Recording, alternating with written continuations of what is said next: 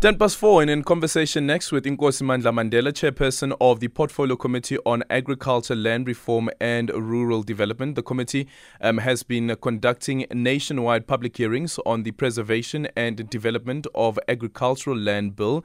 Uh, the bill seeks, among other things, to provide principles for the management of agricultural land. For more on this, uh, Mandla Mandela is now joining us on the line. Inkosi Mandla Mandela, good afternoon. Thank you so much for your time. Good afternoon, Eldon, and to your listeners. So I saw some of the submissions that were made, especially in Gauteng, also saying that agriculture should be included in the school curriculum. I thought that that is already the case. Not in all uh, schools, and this is what uh, the people are raising. That it is a few schools. We have seen agriculture uh, dying out uh, in many schools and a lot of the parents and uh, uh, people attending the public hearings were saying that in order for us to uh, reach out to young people, in particularly youth, and be able to ensure that uh, the sector is not regarded as a retirement uh, um, uh, industry, but it is also attractable and made cool for young people, we should introduce it into schools uh, particularly high schools, so that uh, young people can be able to learn practical uh, things to do with their hands because not so many people are well versed in terms of being able to articulate themselves with the curriculum. And what is it that the committee has noted when it comes to natu- natural um, attrition, especially when it when it comes to farmers in particular?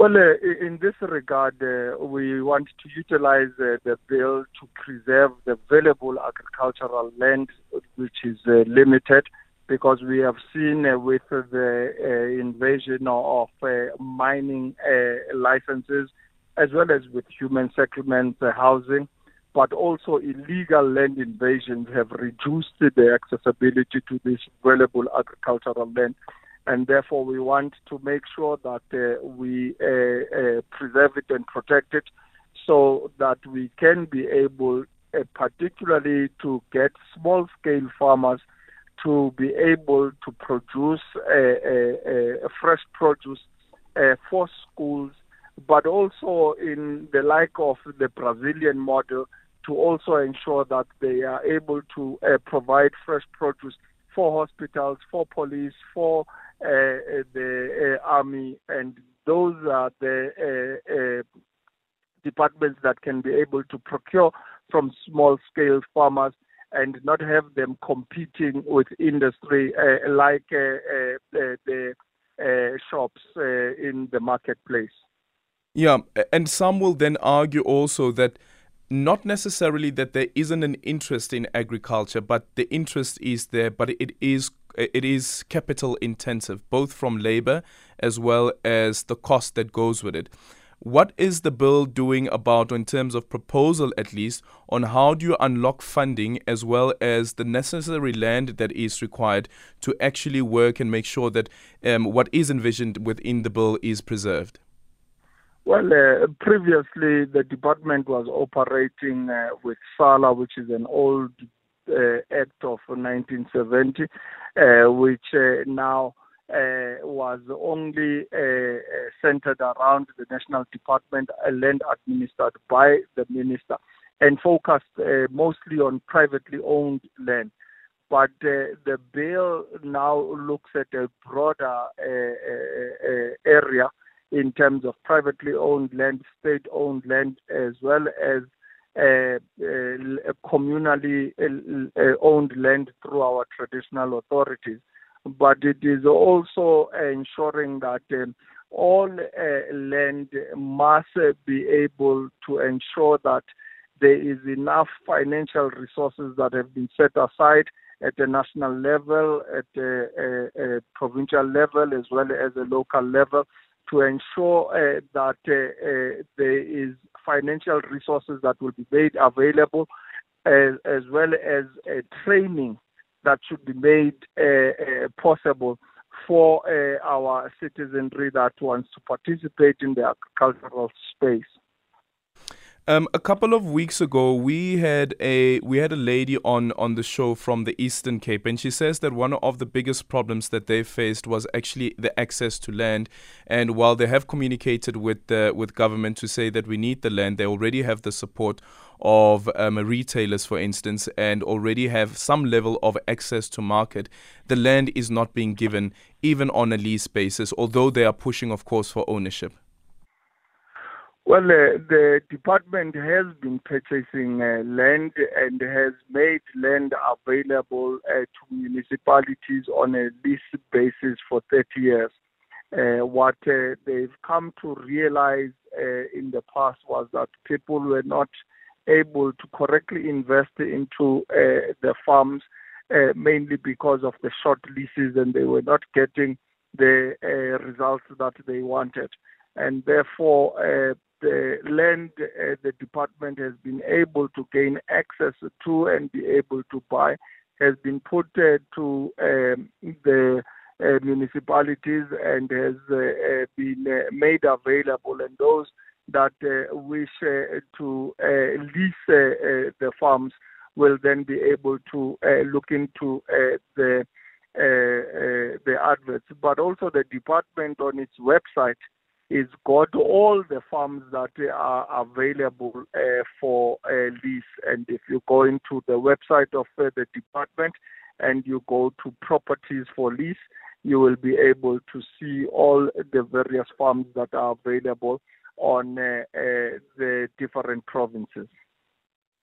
With this roadshow, are you also looking into uh, some of the proposals that came out of the presidential, um, the presidential advisory committee looking into land and land reform as well? And one of those was that uh, the panel has recognized the goodwill that land or the, the goodwill of land donations. That there are people who want to donate land. How do they how do they do that? But then there's also another conversation about um, should there be a limit to the amount of land that an individual or an individual company can own? Uh, uh, the bill, uh, uh the public hearings are specific uh, on the bill uh, on preservation and development of agricultural land bill. but throughout the public hearings, we've realized that people have not had sufficient and ample time to engage with uh, uh, Parliament. And uh, uh, they then come uh, to raise various issues. Some have been predominantly matters of service delivery, and therefore, this is why in each and every area we have visited, we have insisted on the mayor and the speaker of uh, that uh, local municipality to be present so that uh, they can be able to respond to the issues that are raised by the communities, particularly on service delivery.